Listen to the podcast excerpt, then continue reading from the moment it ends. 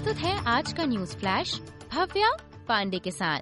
आज यानी कि शुक्रवार 3 नवंबर को इप्सविच के सेंट मेरी चर्च में आयोजित लेबर आइकन बिल हेडन के राजकीय अंतिम संस्कार में श्रद्धांजलि अर्पित की गई है। श्री हेडन ने उन्नीस सौ नवासी से उन्नीस सौ छियानवे तक ऑस्ट्रेलिया के 21वें गवर्नर जनरल के रूप में कार्य किया था। इससे पहले उन्होंने लेबर सरकार में कई हाई प्रोफ़ाइल मंत्री पदों की भूमिका भी निभाई है, जिसमें कि कोषाध्यक्ष और विदेश मंत्री के पद पर रहना भी शामिल है। एग्रीकल्चर मिनिस्टर मुरे वॉर्ड प्रधानमंत्री की बीजिंग यात्रा के तुरंत बाद ऑस्ट्रेलियाई उत्पादों पर चीन द्वारा लगाए गए अतिरिक्त टैरिफ को हटाने के लिए तैयार नहीं है।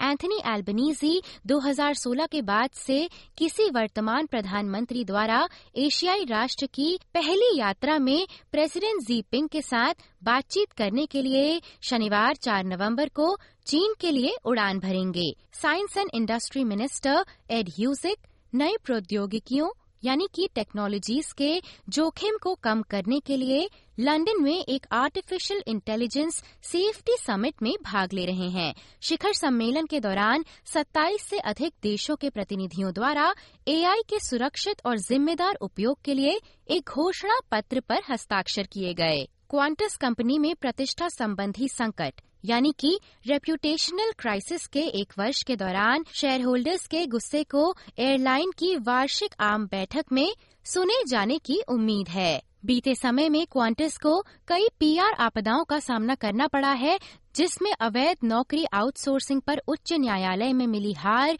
पूर्व सीईओ एलन जॉयस के त्वरित निकास और अध्यक्ष रिचर्ड गॉयडर पर भी ऐसा करने के लिए बढ़ते दबाव की आशंका शामिल है। वहीं प्रधानमंत्री एंथनी एल्बनीजी ने ऑस्ट्रेलियाई लोगों के लिए एक्स्ट्रा पेमेंट्स पैकेज की संभावना से इनकार कर दिया है, जो कि दैनिक जीवन यापन के दबाव से जूझ रहे हैं। ये रिज़र्व बैंक ऑफ़ ऑस्ट्रेलिया द्वारा अगले हफ़्ते की ब्याज दर की घोषणा से पहले हुआ है। ऐसे में अर्थशास्त्री एक और दर वृद्धि की भविष्यवाणी कर रहे हैं। ऑस्ट्रेलिया के सबसे बड़े फ्यूल रिटेलर्स में से एक, बीपी 100 से अधिक वाहन चार्जिंग प्वाइंट स्थापित करके इलेक्ट्रिक कारों के लिए अपने सर्विस स्टेशनों को बदल रहा है। उनका कहना है कि 2025 तक बीपी 500 और चार्जिंग बेस लगाने को तैयार है। बात करें इसराइल पैलेस्टाइन संघर्ष की तो जहाँ सैनिक मुख्य शहर में प्रवेश करने को तैयार हैं, इसराइल डिफेंस फोर्सेस ने गाजा स्ट्रिप में युद्ध गतिविधि के कई वीडियो जारी किए हैं।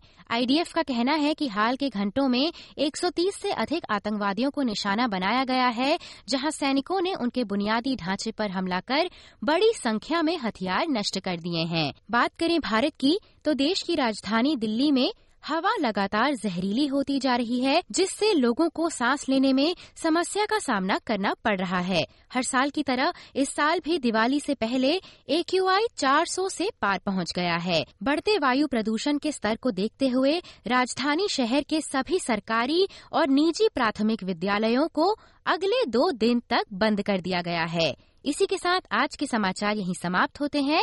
धन्यवाद।